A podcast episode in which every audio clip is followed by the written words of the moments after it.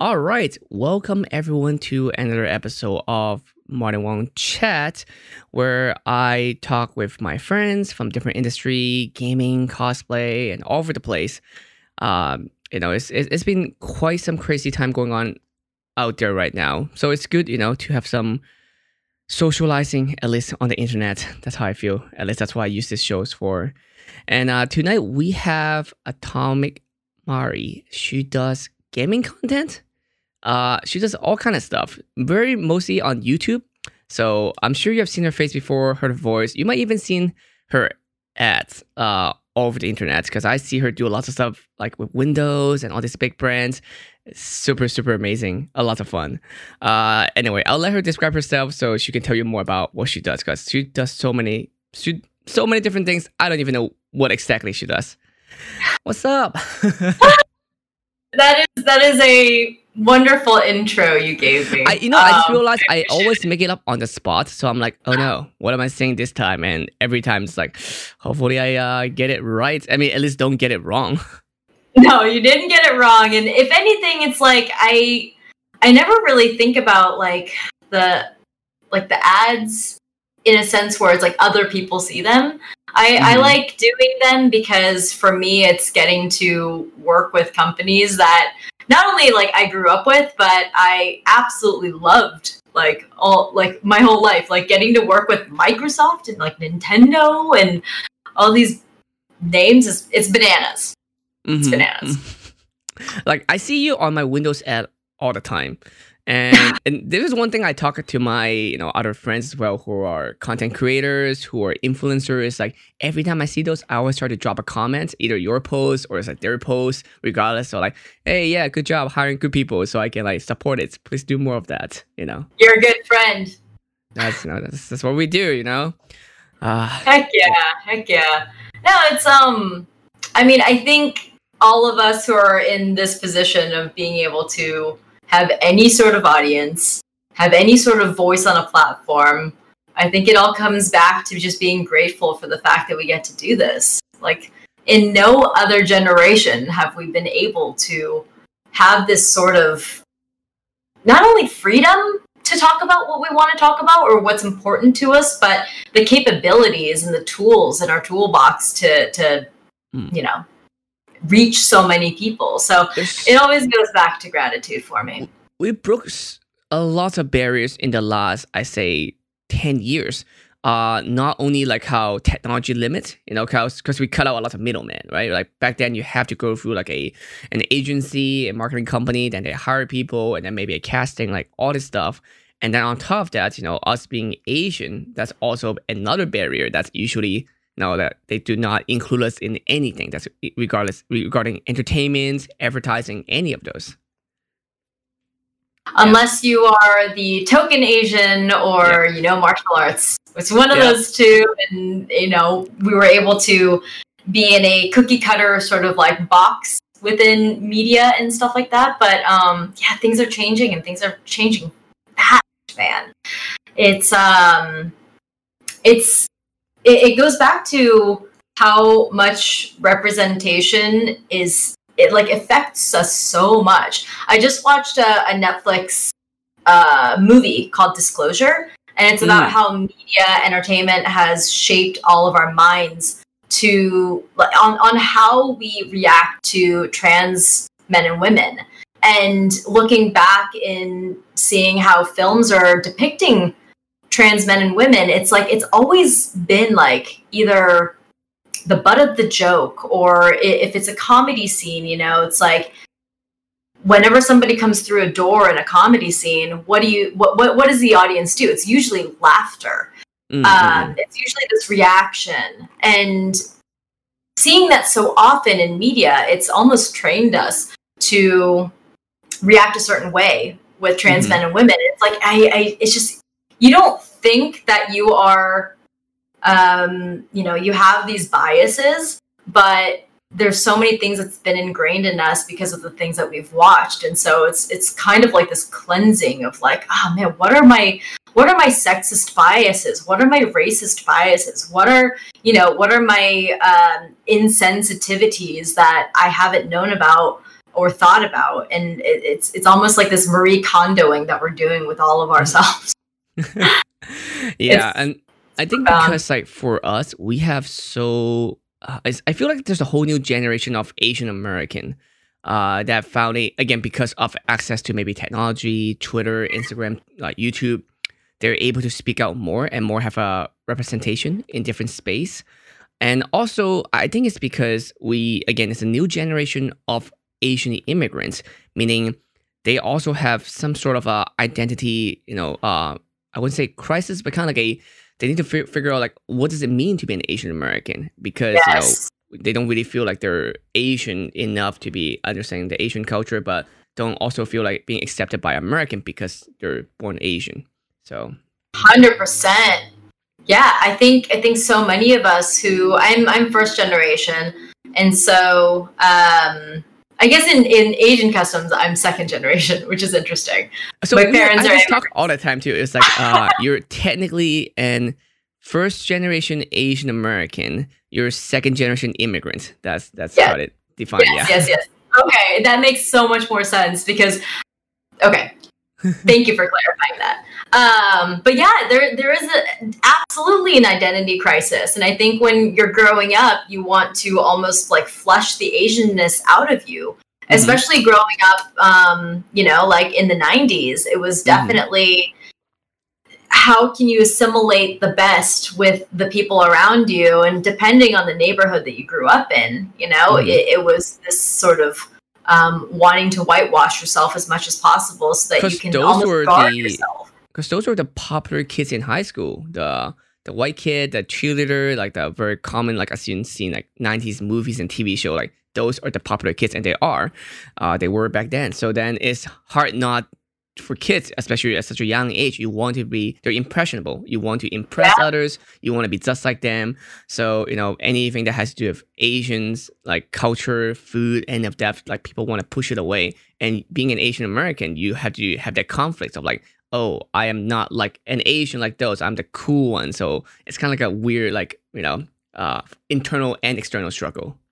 Yeah, for sure. It's like you you want to emulate what you see in the movies, and if you mm-hmm. don't see yourself, then then you do whatever you can in order to emulate what you do see, and it's just you know there, there's so many different nuances. It's not just race; it's also um, you know like sexism mm. as well. It's like I know for a fact that I growing up like I would I would emulate like the like white male adventurous characters, you know? Like Indiana Jones and Han Solo were like my characters and I'm like that's me because I didn't mm. see anyone else that that were that was represented. So I like no one really emulated who I was. Uh-huh. So I chose those characters as like, okay, well, since I don't see me, then those those people are me then. um, and and so it's it's strange. Like I think it's very human to want to see yourself um, in in whatever media you're consuming. Mm-hmm. Yeah, yeah. I, I, had this fantastic, fantastic interview the other day um, with somebody who goes by Ebonix, and she's really big in the Sims mod mod community, mm-hmm. and she started years ago. I think in 2015. Um, she started modding Sims characters in order to better represent Black people. And mm. she started it because she wanted like a dashiki. It started from just that, but then mm. it spiraled into so many people being like, "Oh, well, I I want to see myself in Sims. I want more shades. I want to see more hairstyles um, and, and all these things. And it's like literally in a game that's called Sims, which which is supposed to be a simulation. Mm-hmm. Yeah, it's like these.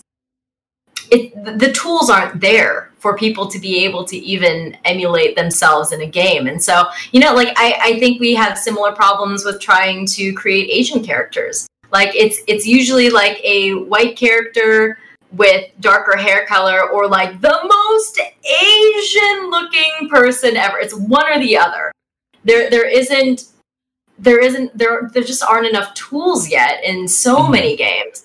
And so it's it's a it's a greater conversation, I think. And like I don't even see like uh Asians on like a, as a main characters on most video games as like a cover or like as a main character. That doesn't really happen yet so far. Uh, and I've been looking too. So I think right? It's it's like it's um it's a it's a regional thing. I think mm-hmm. that there are like in Japan. Oh, definitely. There, I mean, you know, mm-hmm. but in, in, the U.S., I think they still are. It's all about what will sell. You know, mm. what's going to sell, and it's usually still male, male characters. Mm-hmm. It's still usually white male characters. Which and I understand, you know, uh, because if he if they don't make money, they're gonna go out of business, and then there's gonna be less company gonna try to do that. So I get it. So that's why yeah. for Crazy Rich Asian, regardless it was a good movie or bad movie, like the movie itself, I feel like having the box office really helps it for people to like, oh, people are willing to spend on this kind of movie. Maybe we can explore to make more. Then give them yeah. example for it. Um, Dude, I am convinced that Crazy Rich Asians was given the green light in Hollywood because of YouTube. I, I am I am convinced it's because of the Ryan Higas and the Kev Jumbas out there who were Pioneers. leading Asian like men who who like I don't know who and and and you know like the Michelle Phans out there too. Like mm-hmm. it's like they were they were the main characters of their YouTube channels. Mm-hmm. They didn't have to play tropes that mm-hmm. existed in like Hollywood confines, you know, in, in like mm-hmm. cages. They were their own people. Um, and and they had millions of followers and I think that that was the like the the groundwork for Hollywood saying like, "Oh, okay, Asian people, they can they can play other characters other than just like badasses who don't speak at all and mm. um, you know being some sort of butt of the joke uh, mm. with their Asian accents. You know, it's like there's there's so much more to it, and I I really like it's the hill that I'm uh, that I'm willing to die on because I really do think that YouTubers, those early YouTubers, they they set the parameters for for Hollywood trusting that that Asian leads can actually bring in box office hits. I was just telling someone the other day I was uh, I actually went to college with Kev Jumba, and also we went to same high school district. No way! Yeah, so I saw him around, like especially like at dining common too. So uh, that's awesome. I love how small, what a small, small uh, world. world. it is. Yeah, uh, that's how that's like how um Wes from uh Wong Fu. He mm-hmm. and I did not know each other during high school, but we went to neighboring high schools and had you know mutual friends and whatnot. But we didn't we didn't know about this until like maybe like a year or two into our friendship, and we're, and, and we're like, oh, where'd you go to school? It's like, wait, I went to school like literally next door. Wait, we went to the, we're in the same year. Yeah, so I love it when when we find out just how small our worlds are. It's great. Uh, like it's funny too. Like the other day, I was talking about um watching. I just finished watching Black Mirror, and I'm like, hmm, I know these are sci-fi's because they have Asian male boyfriend. I'm like, this is new. Like, like it, it's so. It's just weird for me to feel weird that like, oh, that stands out to me because I usually don't see that in most entertainment, especially in Hollywood media. Wait, which episode is this?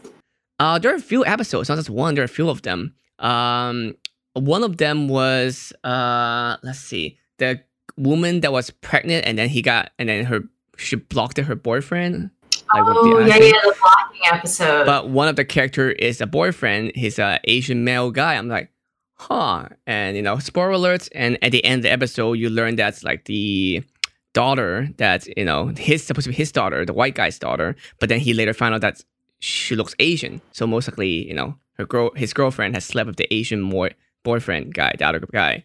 So like, oh, okay. So he pay he plays actually certain role into that in that episode as well. So I'm like, hmm, okay, that's new. That's yeah, yeah. I, I think it's about normalizing it, right? And like mm-hmm. one of my favorite Hollywood um, castings is, and I I haven't really even like watched through the show, but um, Rami Malek for Mr. Robot. Um, mm, mm-hmm. I think it's one of my one of my favorite castings because um, I have to I have to look up his um, let's see, Mr. Robot, like what his character's name is. Um, but Uh, uh, it's something like really like Elliot and Alderson. Yeah, Elliot Alderson Mhm. sounds like like a just you know like a regular white dude. Yep, yep, But yep. they Mhm. casted Rami Malek, who I believe is Egyptian, and Mm-hmm. they they didn't change his name. They they normalized the fact that that he's a brown guy named Elliot Alderson, and and and like I feel like it just works. You know what I mean? Like there there Mhm. there hasn't there doesn't like there there ha- there's no need for like this is why this is his name. Like it's just it just works, and I feel like that is one of the best cases of normalizing um, people of color at playing a character. He's not playing. He's not playing like a brown guy playing this character. He's just who he is, and and I Mhm. think that's what been one of my favorite ways of um of not only having the conversation of just like just let people be people on screen, you know. But um yeah, it's I, I know he's also very outspoken about the, the these sort of um casting too. so as we Cool. keep moving along and creating, you know, more and more entertainment, but also because people are more overlapping now. Like, uh, I seen like last name and first name. It's gonna be you can't really tell someone ethnicity or background just by name anymore, and hopefully Mhm. that will become more normalized. Uh, and we'll, we'll see how it goes. But how about your last name? Like, does it does it play a part? Do you think it hurts you? Does it help you? Like, or do you want to stick with like a different name? Like, what is it like for you then? I you know, I grew up hating my my name because it was longer than anyone else's name. Like in my class, like just spelling it out used to be so embarrassing for me. Um, but as I grew older, like Japanese culture became cooler and cooler. Is it weird? Um, Like, it's something that used to be you dislike to be something that people like love and maybe even fetishize, fetishize. Like, kind of like, uh, you know. It makes me really really guilty. It makes me feel really guilty that i didn't stand up for myself and my culture when it was uncool. And you know Hmm. you know what i mean? Like i have guilt over that. Um i remember i i would throw away my my bento that my mom would pack me. Um hmm and there was a particular group of people at school who would bully me for my smelly food and things like this. And I remember seeing them years later. I think we all had graduated high school, but I hadn't seen them for years because we went to separate high schools. And I saw them in a sushi restaurant. And they're like, hey, how's it going? And I was like, hey, you probably have no idea the amount of sadness you caused me in my life and how weird is it that we're you're we're in a sushi restaurant saying hello to each other you know and it's Mhm. like i have more than anything more than a resentment towards them i think i have personal guilt of not standing up for what i knew was um, something i should have taken pride in but you Mhm. know times are very very different then and It's hard, And- right? As we said earlier, that's like if it makes you feel uncool, you don't want to feel like you don't belong. Like having a sense of belong is such a great feeling, and being ostracized by your peers would be like, oh no, there's something wrong with me. So you have to kind of put yourself down to make yourself feel better. Yeah, yeah. I, I now you know jumping to to uh, now like I love wearing my last name. Like I on my sleeve. You know, like I love wearing my culture on my sleeve. Um, and you know, like not to the point of like overdoing, but like I I I think I weave it into things as as uh, organically as it speaks to me. And so, you know, I I love it. You know, I, I if anything, I'm unafraid to wear it on my sleeve now, but it took many, many years for that to Mhm. happen. And, you know, it's it's sad to say that it took society to catch up to it for me to feel okay with it. And it's It's- rough. I I think rough, we're yeah. going through it now too, though. You know, like it Mhm. took the Me Too movement for people to be okay with women speaking out. It took the Black Lives Matter movement, and this time around with the Black Lives movement, not 2015 when like you know people were were starting to talk about Black Lives Matter. Like Black Lives Matter 2020 is when people started to feel okay about really talking about it and wearing that on their sleeves, putting it on their Twitter and stuff like that. It like it takes mm-hmm. society, it takes a, a, drove of people to make you feel okay about being who you are. And mm-hmm. it's it's an unfortunate trait of being human, I think. We all just I, want to feel like we belong like un, as unfortunate as it is, I think because of coronavirus that helps people focus more on this kind of issue. Because normally when people are having regular schedule where they go to work, where they're stuck in traffic, uh, and just go home and watch TV and go to sleep, they don't really have to pay attention to social media and they just you know go on with their lives uh, because it doesn't affect them at all. But when now where everyone's stuck at home and your main source of entertainment and interactions is online, I feel like people suddenly feel like, oh wow, there's a lot of things that's going on that I should start paying attention, and I think it's starting to work. And it, it's such a unfortunate scenario that might have a better like by uh, like effect side effect because of that, you know.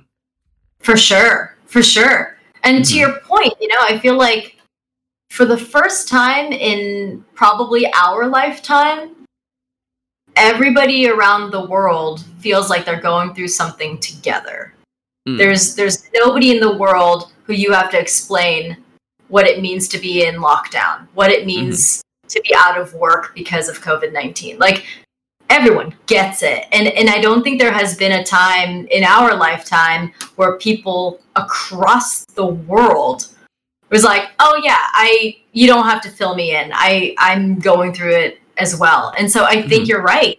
I think when when movements are happening right now, people feel more connected than ever. A, because they're home, like you said, and B, because I, I think that there's like this this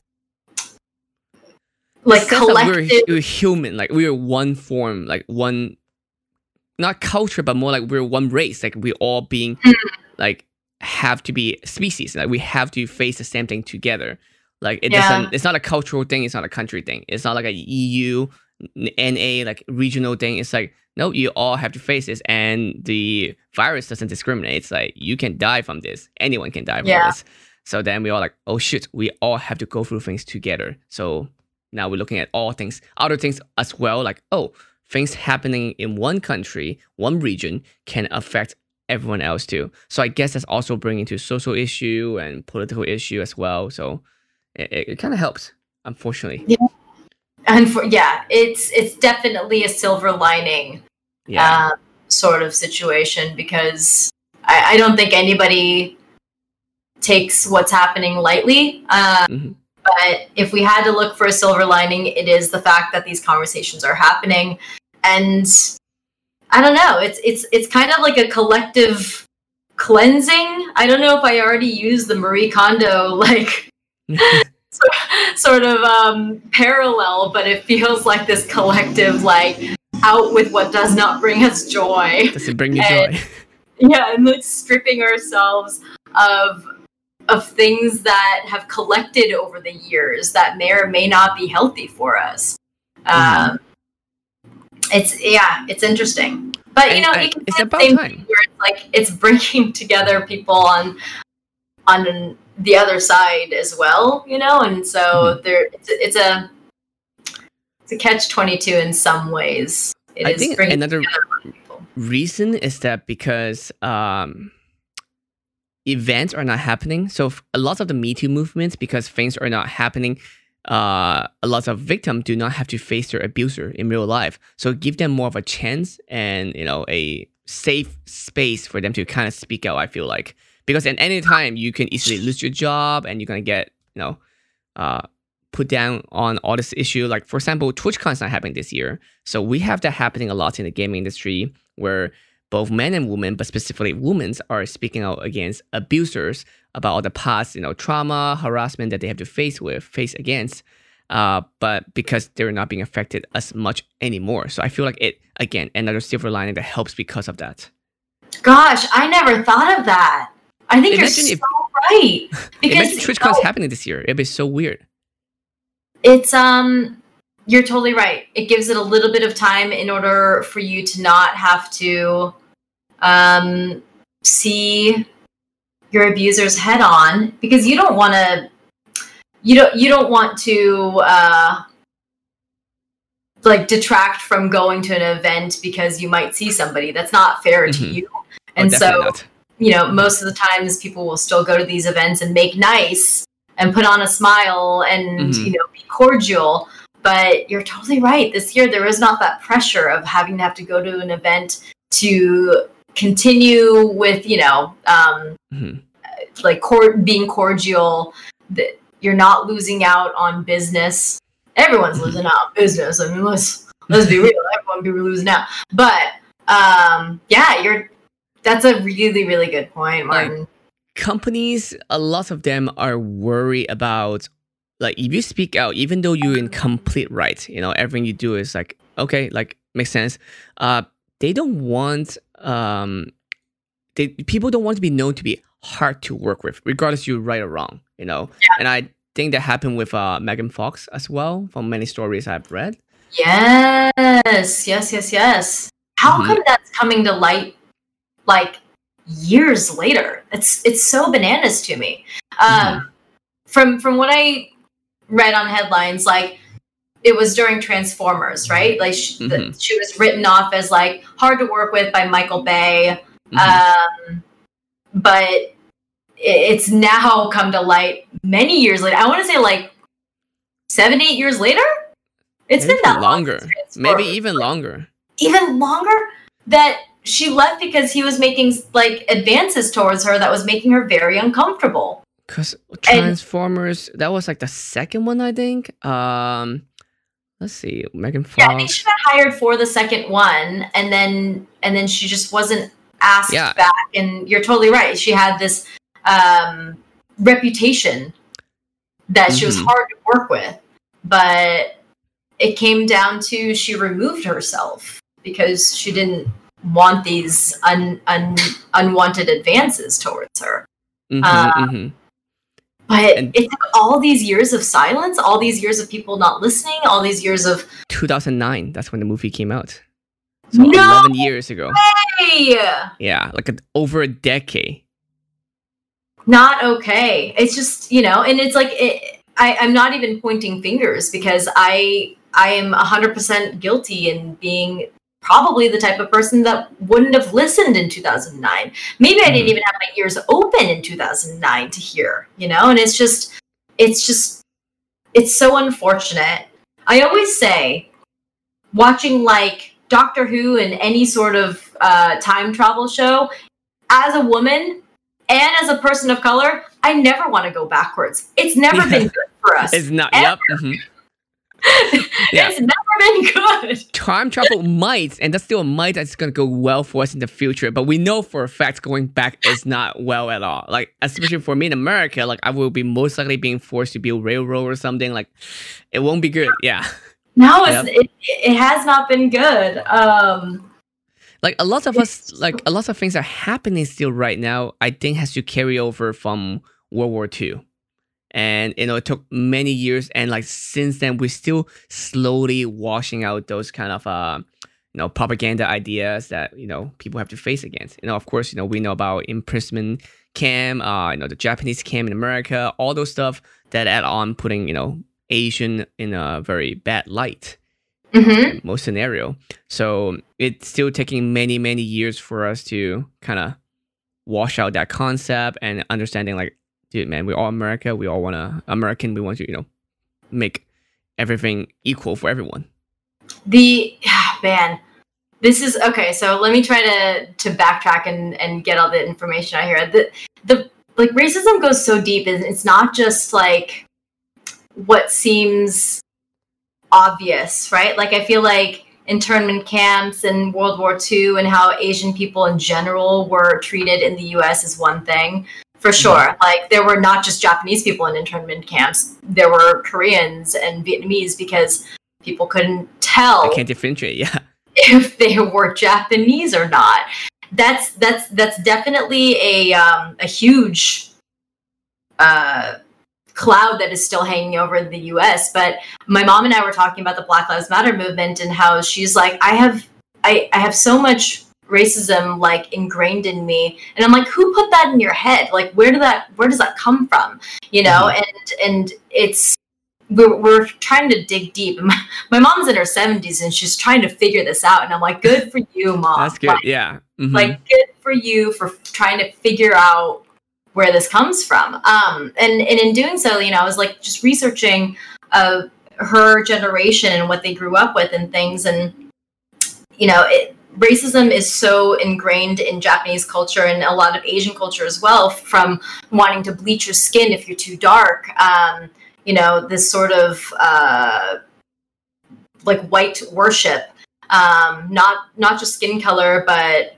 culture and Western culture as well. Um, mm. You know, I was I was looking at like during World War II with American troops coming to Japan, even like like brothels separated their beautiful women and their you know not as like mm-hmm. wanted women and the beautiful women went to the white us soldiers in the brothels and the mm-hmm. not wanted women went to the black soldiers and so mm-hmm. that already inherently creates racism within japanese people of like oh well the unwanted go to the black troops, the wanted go to the white troops, and how that is already something that's ingrained in something. Um, you know, it's it's it's already pitting people of color up against each other mm-hmm, mm-hmm. in in a in a in a stri- in like the most asinine way.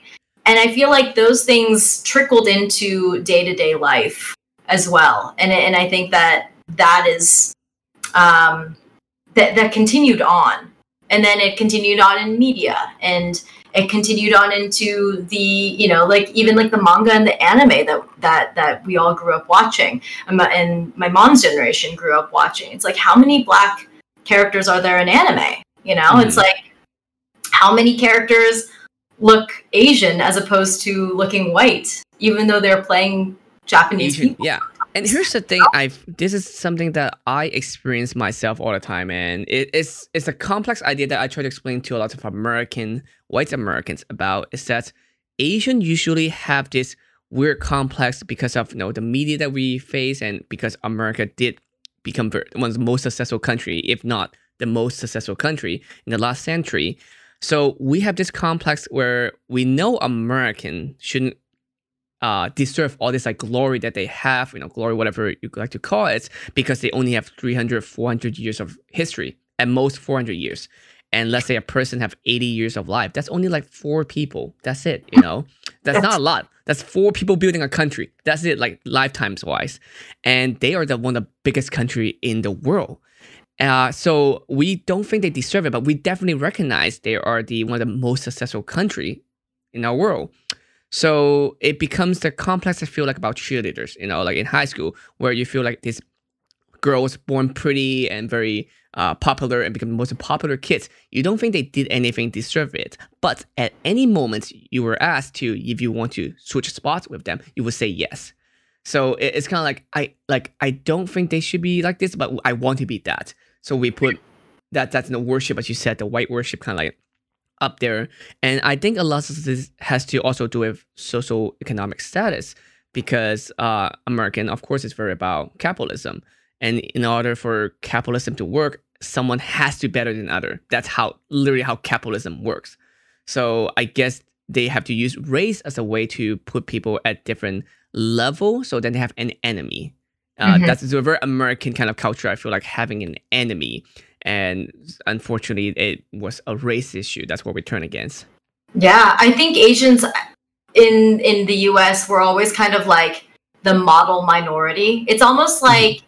if if if white america was like our parents like the like the parents of like americans in general mm-hmm. asians were treated as like like don't tell all the other kids but i like you best you know mm-hmm. it's like keep going to school and keep being smart you're the best once you know and and, uh, and and i think that's like it created this um this racial tension for so many years that was mm-hmm. not you know it's it's brought on by so many things. I, I can't say that it's brought on by one thing or another but i think being told that you're a model minority growing up makes you inherently um, feeling like you're you're higher on the totem pole, and it Mhm. shouldn't be that way.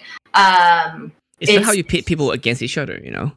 absolutely, yeah, it's it's really manipulative.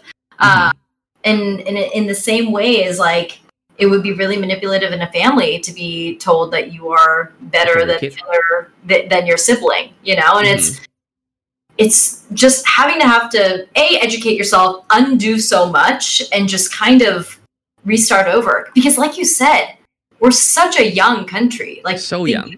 us is like it's like a really successful tiktok teenager Yeah, that's how I see it. There are a teenager who ran away from British, from the British, Mhm. and like they're like, "Mom, I'm not gonna live here anymore. I'm gonna run away and start my own company." And your mom's like, "Yeah, sure, whatever." But ironically, it worked. it, just- hit It yes. worked, and it's like, okay, frick, like, all right, fine, it did work, and the kids are making millions of dollars, and like, like now I can't really tell them what to do because they made it work. yeah So and, and like the, the everything that the us like kind of emulates and so much of like why i have like grown to love it so much is like this like like middle fingers up in the air we're doing Mhm. it better you know eagles flying you know like USA.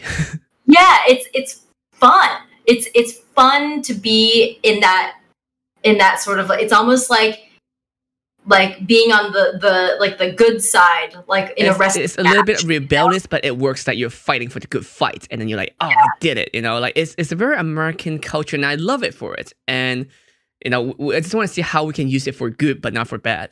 100% yeah i think we just need to grow up you know it's like we have to peel it back and be like okay but there's also empathy. There's also learning from countries that have been around for 5000 years. Like like there's you know it's like people have been doing things for a lot longer than the us have been doing things. And it's Speak- important to, for us to understand that we're still very very new. And just because it's new doesn't make it better. Hmm I think you know there's still there's still growth that needs to happen, and you know it goes both ways. I, th- I think you know the the era that we're in, we are starting anew. We are we are using tactics that have never been used before, and that includes bringing droves of people together through through Twitter. You know, it's like we're using these tools that we now have that have never been around before, and I think that's a fantastic thing. It's Mhm. just having to have to realize that we all have room to grow. There have been mistakes in the past, and you know, there's still a lot more to do. And I have to recognize, and people should recognize, is that it's not easy. Like the whole having different ethnicity, different race, different culture into one country is definitely not easy. And I explained this to other friends before too. Is that oh, because they don't they, they don't understand why is there such a difference? Is that because when you talk about let's say Chinese, right? The culture is the people, like both you know ethnicity, the both the culture is the same thing. But when you say American, it doesn't have to be white, black, Asian, anything. American can be any ethnicity. So therefore, there's a very uh, different kind of setting for us to develop as a country, and and it's also weird for me too. I'm sure that might be weird for you as well. Uh, but let me know if not. Is how some uh teenager American are like very fantasize how it's like to be in Asia, Asian, especially Japanese culture. But it's very different. Like, you know, culture in Japan is very homogeneous. There's still a lot of racism and sexism, like really big in sexism there, and they don't see that. Uh, it- it's not. It, I feel like it's not as easy to say you can have good the, the good thing of each thing and then just have it as one country. It's not easy. It's definitely not an easy way to do it. For sure. Yeah, I think I think in the way that, you know, a lot of Asian cultures have had white worship, there's a lot of um the reverse. Like there's like Mhm. Japanese like fetishization and like Japanese worship where it's just like they think everything is just the anime. But Mhm. you're right, there's there's so many problems with it that's still inherently seeped into the writing and the um The funny thing is that in Japan, otaku's also shunned upon. You know, like they're not the cool kids. a hundred percent. It's not it's not good. Yeah, it's not and- a good thing to be an otaku for sure. Uh, everyone's like, all the especially all the anime fans in America, like, yeah, those are the coolest kid, and that's what um, uh, Japan, uh, Japanese and Japan is about. I'm like, no, no, most working class thing is like, okay, but it's no. yeah, I, I think in the U.S., you know, like Americans, we we have a tendency to take what's not cool and we try to flip it on its head. Mm-hmm. But it doesn't it doesn't work so well in other cultures. And like in Japan, it's like like otaku are looked down upon. Oh yeah. Mm-hmm. Um, but yeah, I you know I think that it's it's easy to cherry pick, like you said, culture. You know, things in cultures that fit well for you and feel nice for you and make you feel good. But there's just so much with with Japanese culture that that's still really problematic and. I think that um, you know speaking out about things is still something that that is so inherently tied to the culture that you're not supposed to do that mm-hmm. that we're still backwards like years like 10 years um mm. and, and i hope that those are the parts of western culture that that japan can cherry pick not just fashion and the aesthetics and and things like that like there's there's really good things about the Western culture that can be very ch- cherry picked, but it's still. I, I, if if you had to take hyper different cultures, I think Japan and the U.S. are on opposite ends. Even I, though one tries to emulate the other as much as possible, they're not doing it on like a simultaneously. Yeah, it's just a it's a it's a surface level emulation. I think because like I, I think America is also getting to that point where it's like something that works, they want to keep doing that because it worked. Again, because it only a few hundred years of history, so we never had something that we feel like that it worked. But until like in recent history in America, where it's like, oh, this is how things are always is. So let's keep it this way. In other cultures and other countries that has been around for more, few more hundreds, few more thousands years, and it's like, yeah, that's that's how things always were. So it shouldn't make sense for us to change it, and that's why in Japanese culture, Asian cultures, it's really hard for us to change and adapt new kind of thinking easily because they've always been that way. Yeah, yeah. Mm-hmm. It's um, oh, I I can't talk about it because it's it's a game that's not out yet. But there's there's these definitely cultural ties of like sticking with the old versus adapting to what's what's newer and you know just the the growing pains of making that decision of like do you stick with the rules and the confines that have worked for generations and and you know if anything are more honorable mm-hmm. and seen as the right thing or do you do what is modern and contemporary and the harder thing to do um, in order to get the job done mm-hmm. you know I'm being very vague because I, I, I still have a uh, an what embargo oh, yes. video game. But I feel like I don't know. Maybe we can talk in a couple of weeks, and you'll you'll know what I'm talking about, Martin. You know, it's funny for for a lot of things that we do. Uh, that's always embargo, and I always have to keep track in my mind. Just like I actually have to Google things. So like sometimes to talk to friends, like okay, let me Google what is technically out there yet and what is not. Uh, of course, for us, it's a lot of games, and for me specifically, a lot of product as well. Because sometimes I do mm-hmm. product photography. So I remember there were a few E3s where like they announced some new mouse or keyboard, some kind of like equipment they have. I'm like, what do you mean you just announced it? I saw this the last like four months ago. Like, what did you Oh, right, because I have a bunch of prototype in my house. Like, oh, right, right, right, right. This is new to people. Totally forgot. Your photography is so nice. So pretty. thank you, thank you. Like, uh, it is tricky though, because like people know me for my cosplay stuff. Uh, some of them might even know my for portrait stuff, but then if I mix any of them together, like my product, truffle, my surreal, people get very confused. So I still have to separate them because uh, it's annoying. But no, fans only follow one thing for one thing. If you do anything else, I, I get it yeah. too. Dude, I that's that's the hardest thing that I have with my branding, if you will. It's just mm-hmm. like uh, we're so multifaceted, but mm-hmm. and, and I feel like most people get it, but people still want to but, be able to yeah. put you in a really like easy box and be like, Martin Wong is this and this and this, and that's nothing it. else. Not mm-hmm. this many things. And Yeah. I have a very hard time not being this many things. They get confused and they don't i feel like you know i want to do new things but then they they really like they really like that one thing you know? I'm sure that's same for you like that is really cool. We really love it. We'll support you for that but i want to show off i can do other stuff and i like other stuff as well but it's it's, it's Dude, tricky. I'm, I'm trying to do my uh like my media reel right now, and it's Uh-huh. a hot mess, man. It's a hot freaking mess because I'm like, all of these things are me, and it's like, how would somebody define this? Yeah, like introducing guests like you is always tricky because we know for a fact that you do many things. I know for a fact, and I see you at different places. And I like every time we go to gaming events or any events, and then introducing you to companies is difficult, and us even introducing ourselves is difficult because they're like, "What do you do?" And every time they ask that, I always say. What do you do? Because it's changed what I do for you. You know, it changed.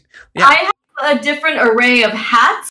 Mhm. What you do depend will depend on which hat I wear. Yeah. Mm-hmm. Yep.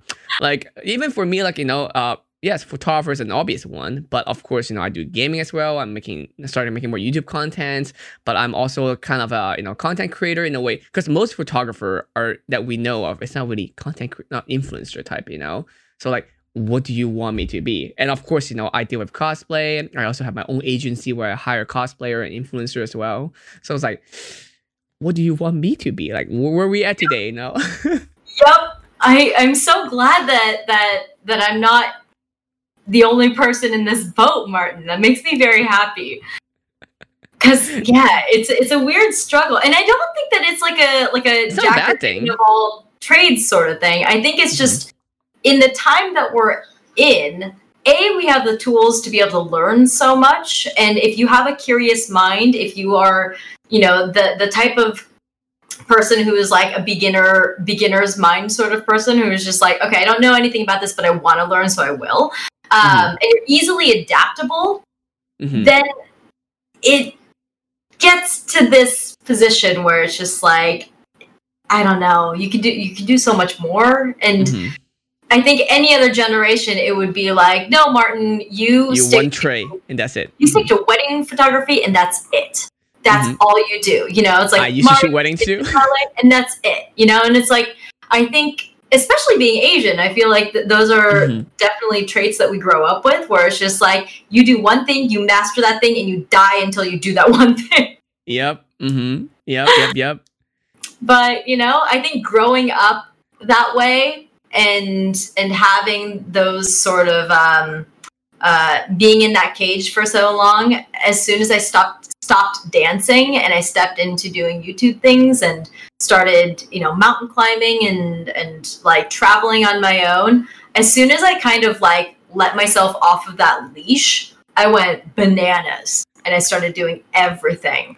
But we it's didn't even also- talk about like what have you done with the YouTube stuff because uh, you were one of the big and you still you know are, but I'm just saying like really pioneer on the YouTube space, doing you know Smosh gaming all those stuff. Like, how was that like? Because I feel like that's very it's such a big thing and kind of at the same time it's like how it, it is uncharted territory. You know when you first started, I feel like. I think the one thing that kept me going, kept me sane, kept me, if anything, um, like like it ushered me through safely through like all of the roller coaster that is, you know, YouTube and YouTube quote unquote like fame or whatever it is, is the fact that I had ballet and that career to ground me Mm. because everything that was happening in YouTube was not my like aspirations. Like I wasn't like I want to get to a hundred thousand followers. I need to make this much money from YouTube. It was Mm. always a secondary thing that I made time for while Mm. focusing a hundred percent on my career as a dancer because there was when I started and up until about four years, um, until four years into doing Smosh, I never, I never thought that I would leave ballet. It's it's the thing that I had been working for since I was two and a half. I'm like, there's no way that I'm gonna leave the ballet world, and so everything I did with YouTube, despite Smosh Games being being founded and like like kicking ass like from the get go. Of course, it's a sister channel of Smosh, so like we hit a million in less than a month. Like like there, it was just huge. Mhm. But even with that, even two years into doing Smosh games, four years total with Smosh, I still wasn't like, this isn't my full time gig. This ballet is my full time gig. This is who I am. And so I think that is the one saving grace that kept my feet like on the ground and um, prevented me from from kind of like floating off into the abyss with the hope that this is everything that there is. I think that there's still so much more. So um, yeah, I, I as much as I have a turbulent relationship with dancing, it I'm very grateful for it. I and people ask us this all the time, and I feel like we give the same similar answer. Is the question is how do I get big on this and this and that? And we all like we don't really know. Like there, we kind of work hard and got lucky that it pays off with what we did. Uh, Yeah. it there's no formula. If there is, I would definitely start teaching master class, but that is that's not how that works. I always Yeah. say show up and don't be an asshole. Like you have to work, you have to show up, you have to keep going. And Mhm. then being being like kind and just not an asshole. Like people will will continue wanting to work with you. You know what I mean? Like Mhm. like the reason why you work with so many of like the like the the people in cosplay not not just like some of the biggest like the biggest people in cosplay is because they want to continue working with you for your friendship for who you are Mm. because you're professional because they enjoy your company and i and i think that comes down to working on yourself as an individual and so it's it's one of these things where it's like when a when a 12 year old comes to me and they're like how do i become a youtuber? I always say like live your life like become a full person. Like Mm. if you're going to be talking to a stream or on, on a vlog or something you want to be able to share something from your own life and share what you've learned and share who you are. And if you don't know who that person is yet it's going to have be nothing to share. difficult. Yeah it's it's um th- that's one thing you can't fake. Hmm you can fake it for a moment i think you can fake it for a little while but then you start to run dry of like who your identity is and Unless you learn fast enough. The only way you can fake it and keep going is that you have to learn what that is really quick to be like, oh, wait, that is what I'm doing. That is who I am and how I want to be. And that's how some people are thrown into deep end and they were able to do that. But if you Yeah. don't have that situation, it's difficult to keep up, as you say. yeah i i think for longevity's sake like you you need that sort of core of who you are outside of all of this? Because Mhm.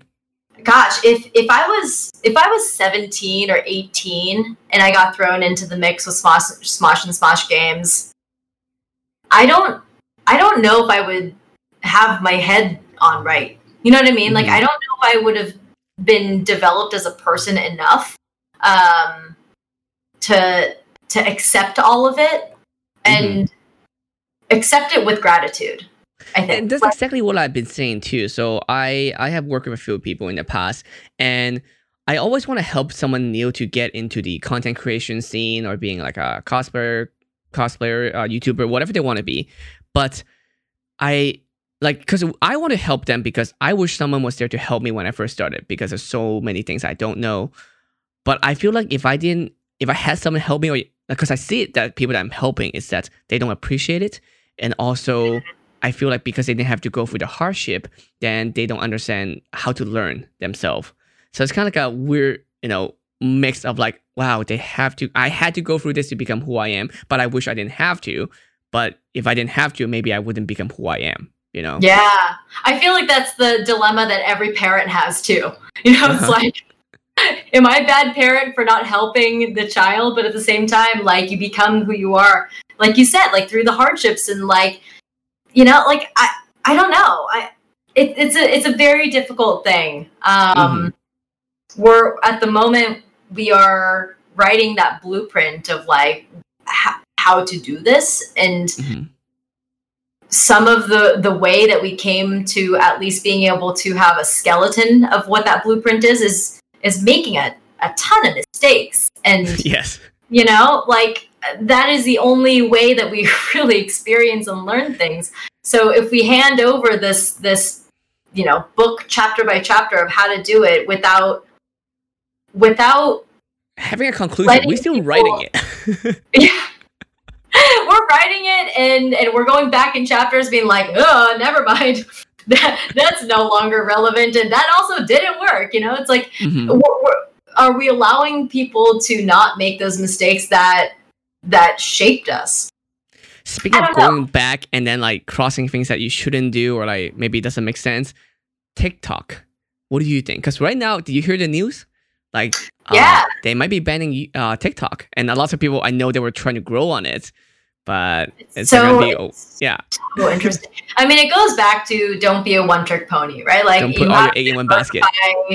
gotta yeah don't put all your eggs in one basket. I don't know. It's it's such an interesting thing. I haven't read enough about it. I just know the headline. But i'm like Mhm. in some ways okay there is a security uh problem right? Like Mhm. there's there's there's too much um that the app is able to uh, access security wise but I, but in some ways i'm also like you know gen z is all over tiktok tiktokers and k-pop fans were able to um like corral enough people to buy a, a bunch of trump rally tickets to to cause that whole commotion is there Mhm. also a reason you know a, another reason why they want tiktok banned is to like disband Ooh, gen zers from interesting. being able to like you know talk on a, on a certain app or something i don't know that that's that's me with my tin hat like There's some conspiracy theory then.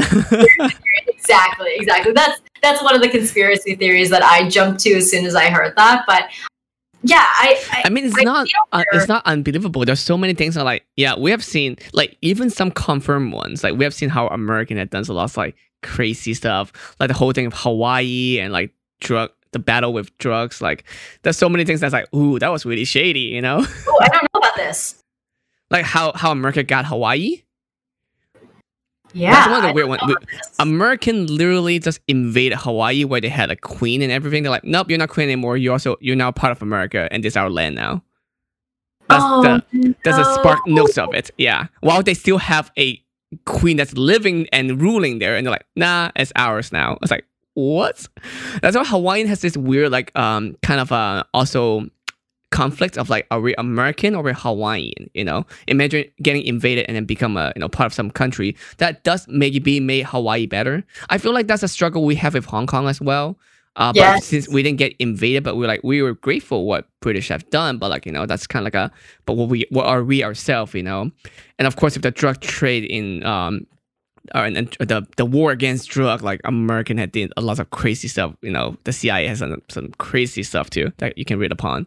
But so yeah, so Yeah. anything is possible, especially in 2020. Every month is something new. Mm-hmm. Mm-hmm. I Mhm. think it's it's so much as like we're learning so much. Like we're I, I think all this information was available when the when the internet started getting really big and you know like people started talking, but maybe we weren't inclined to like really start digging deep yet. And We're I think good at now- that. People are so fast to jump onto an idea instantly. Like the uh, even during the Black Lives Matter uh, movement when we were doing the, I mean, we're still in it, but when we did the whole uh, like social media blackouts kind of thing, uh, like when people first someone said about it, everyone's yeah, let's all do it. But I'm like, no, that's a bad idea. Uh, same thing for Twitch. They wanted to do Twitch blackouts where they don't stream for a whole day. I'm like, no, that's also a bad idea. And I, I explain on Twitter why that doesn't work and what is some other better proactive way to do it. So we Yeah. don't really look at information details. We just jump on things instantly. That's the culture right now. It's good and bad, you know. So It's good and bad. Yeah, I think you're totally right about that. It's a, it's a, it's a, it's a, what is it? It's a double edged sword. double edged sword. Yes, idioms. You American idioms are so hard, man. they are. I had to learn them as an adult. I'm sure this is for you too. Like, Oh yeah. like we didn't grow up with these idioms. We grew up As with a, I'm a 1.5 generation immigrant. I learned so many things. I was like, and sometimes I say it wrong, and people was like, maybe we should correct him or not. Like, because it's kind of funny too, because like it's it's weird already by itself, and then Yeah. you know changing it gonna make it even weirder. so close, right? There's there's times I use idioms and there it's very it's very close, Mhm. or it makes two together or whatnot, and I'm like I'm always some like of them "Eat it up, man." actually some of them they also got it from american and uh, culture and english itself is a mix of a bunch of different cultures and languages like english itself makes no sense to me a lot of time because some of Oh. the words just shouldn't you know yeah it's, it's the the age old like GIF and GIF problem. Like that Mhm. is that is writ- like that is across all of English, and it shouldn't have that problem. yeah and some of the stuff that yeah most- some of the idioms they got from other language too That's true. Yeah, I, I don't know. I wait. D- I I know. I, I, I don't want to say every lang- every other language does not have this problem, but I feel like most other languages don't have this like you, you sometimes say G with a G and sometimes you say it with a J. Like uh-huh at least for Japanese, it's consistent all across. Mhm. It is always what like this letter denotes this sound, and there's just no question about it. But yeah, you're right. It comes because back English to is like four so or five many. different languages in one. It's just a bunch of languages in a trench coat and pretend to be one language. You know, Hilarious. Uh, like and somehow, somehow we convince the rest of the world that this is the language to know. And if you say it wrong, people say, "Oh, you're wrong." It's like, but how is this wrong? You made this up. It's like you made this rule. Like, and then you, every rules have exception, and every exception has an exceptions. Yeah, it's like you can't say it's wrong when it's totally normal in the language to say enchilada. It's like that's not how you say it, but that becomes correct. Enchilada.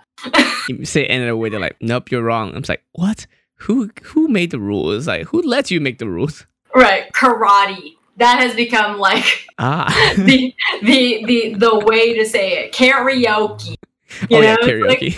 karaoke. Like, you know, how, why has English been become the the norm for the whole world? That's what happened when you become the popular kids who ran away from home and s- miraculously become successful.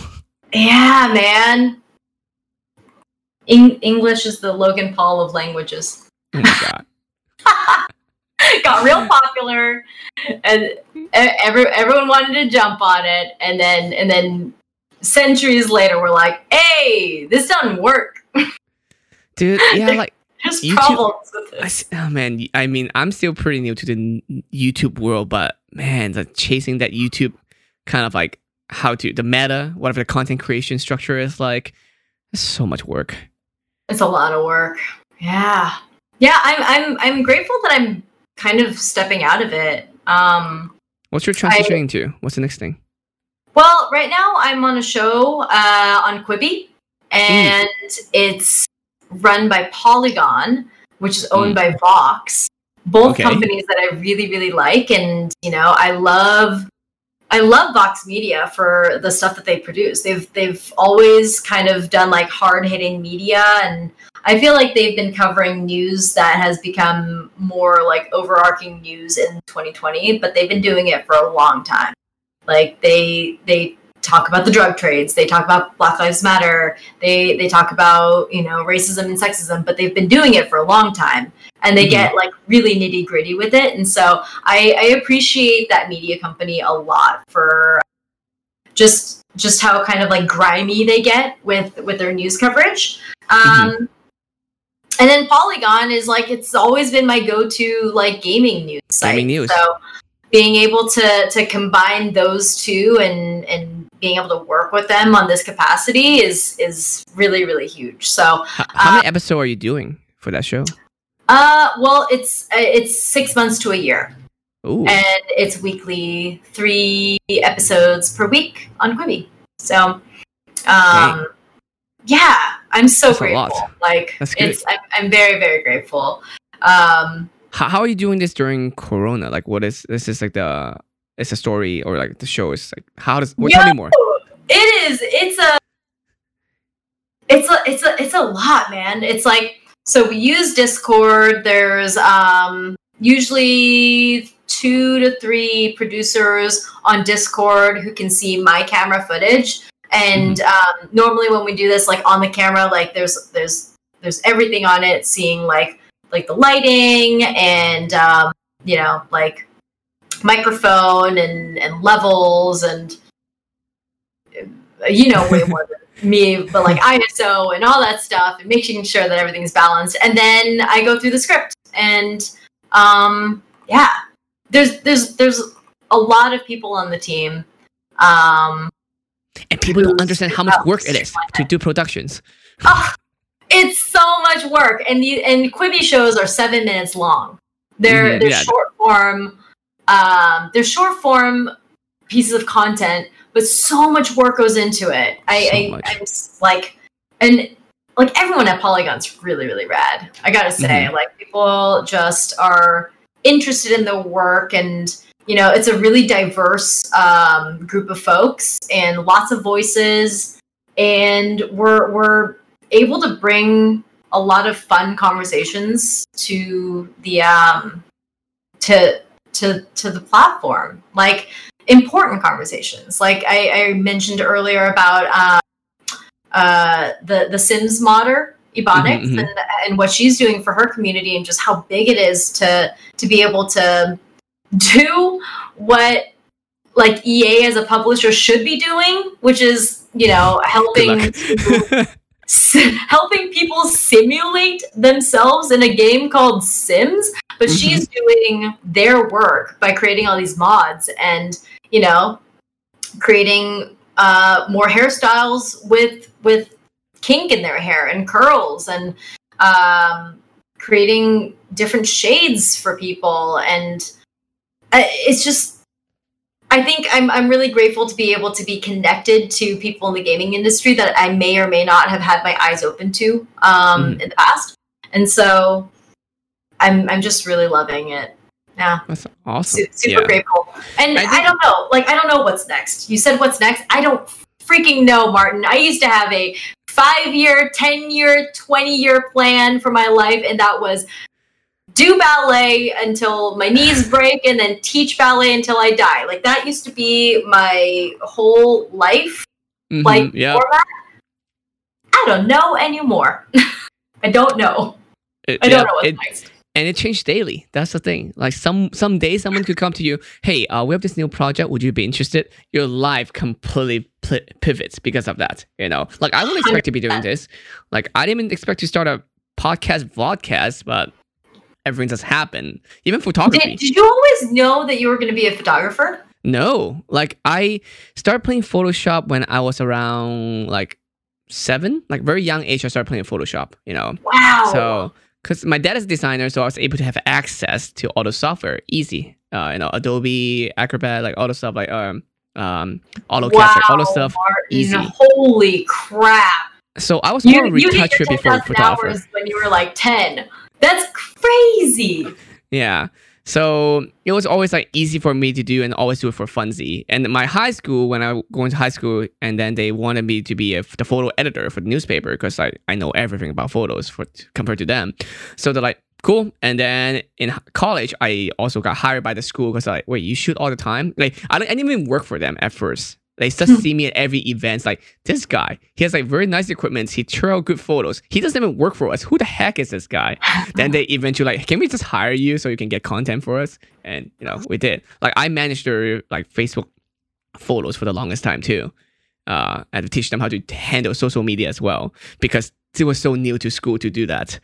And yeah, and then next thing you know, I got got into cosplay. Uh, you know, luckily, you know, work hard, being nice to people, start working for more people. Social media come along and build a following, and then people kind of know me as a photographer. And but I didn't study photography. I went to school for uh, econ and world trade, international world trade. I worked in Silicon Valley before this. No I did tech. Yeah. Are I you worked, at- kidding? I worked in some of the biggest tech company in the world. You know that's where I'm from, right? I'm from the Bay Area. Oh yeah, yeah, yeah. yeah, I'm from Fremont, like- so My goodness, my goodness, I'm right across the bay, or right across right across from Fremont. That's crazy. yeah. I and you go to work every day, like you know, across the bridge. Oh man, what like in Redwood City area or what? Yeah, um, you know, I worked for a uh, social media company, a you know, a the social media company. So I, you know, work around there. Of course, worked for like one company that shaped like a fruit. You know, all kind of stuff. oh, dude, dude. Yeah, that's so, so crazy. Isn't but now people know me as a photographer. At, the, at some point, like we might have crossed paths. I would not be surprised. In know. the Bay Area. Oh man! I wish I wish one thing we can do is time traveling. Like you know, maybe in the future something is possible. I'm not sure how, but it's not to visit place, but visit time, just you can watch it from a third person perspective oh, and just you know see how you were or see how some of the people was. Like, oh, that was interesting. I feel like there would be so many moments where I'm like, I'd be like, Mari, your lack of communication is just astonishing. so this is how you talk. Oh my god, you were an idiot. What oh, were ah. you thinking?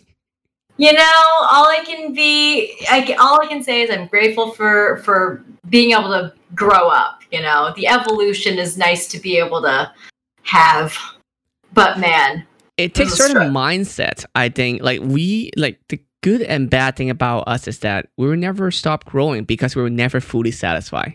There are moments mm-hmm. like, oh, this is cool, but then after very short, like it's not even that long. It's not even after a long while. It's just a little short while. We're like, okay, I need to do better. Like there's got to be better things I can do at uh, get better at this, whatever I'm doing. For sure.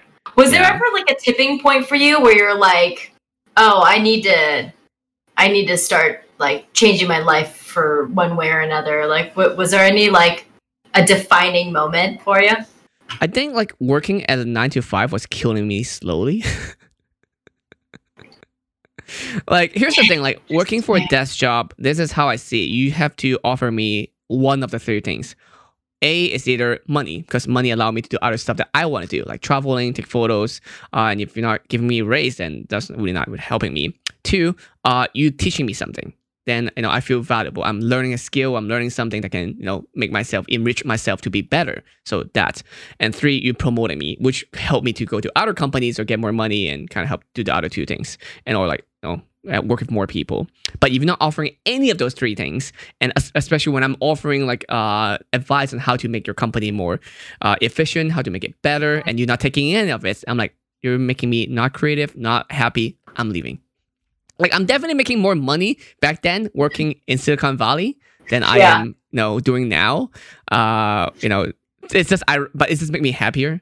It's funny too. When I first moved to LA, I just left Silicon Valley, and then uh, I was trying to do background work just to see how it's like. Right? Again, it's not that doesn't offer money, doesn't give me promotion, but it offered me experience. It gave me something to learn. I want to see how it was like and how production was like. So one of the first show that I was uh, being a background actor, I was working on Silicon Valley. and I show up, I show up, and then they're like, "Yeah, that's you don't dress right," and they have to change all my clothing. Like that's how they look like. I'm like, "Are you sure? Are you sure?" Because I just literally came from Silicon Valley like a few weeks that's ago. So funny. I don't know what you're talking about. oh my gosh! Yeah, like I literally That's walk by Zuckerberg like almost every day. I'm like, dude, I know how this looks like, so I don't know why you think I don't know. So, dude, the one time on Facebook campus, I saw him just like typing like in a room, like on a stand-up like he lived in a, in a, yeah he worked in a glass bowl he he like working in his his office is called the fishbowl because it's glass on each side and he yeah. the same every single day he looks like a robot yeah, I, I was like, hey, that guy looks like Mark Zuckerberg, or it is him. and and uh, I was with Peter's brother who was working there, and he's mm-hmm. like, no, that's him. I'm like, he's just he's just like right there. It's yeah, bananas. Right like there. everyone can yeah. see him right there. Mm-hmm. It's pretty pretty interesting. But nobody uh, want to really talk to them because like, like you don't want to get in trouble or like this, you know. but this is yeah, it. yeah, that's so interesting.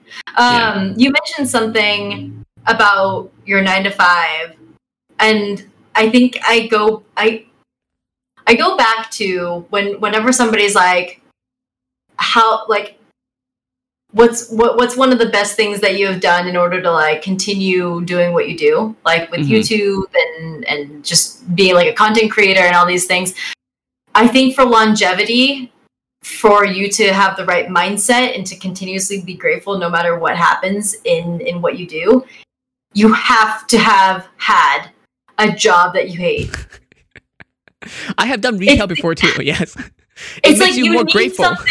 It needs you need something to compare what you could be doing Mm-hmm. versus Yep. what you get to be doing right now. Like if you don't have those parameters of how bad like retail can be, I always go back to um, when I when I worked at a gym and I was scrubbing a, a treadmill and someone sweated on me. That was Oh. the moment where I was like, I I, I this. hate this. like I hate this moment and how I feel right now. And like I, I think it's so important to be able to have the the the the that motivation, you know. yeah. Like I don't care how hard it gets with what I'm doing. I know that I love it way more than being sweated on at a gym. Mm-hmm, mm-hmm. I mean, I was I did retail job too. I was scrubbing a toilets and and man, there was so many things like yeah. There, I mean, there are always days I'm like sitting at home, it's like maybe I should get an, another nine to five, you know, more steady income, you know, all kind of stuff. But then there's like gonna be flashback where I'm like, yeah, no, I'm good, I'm good, I'm good here. Like I'll, I'll work harder. I'll just work harder here so I can not have to go back to that.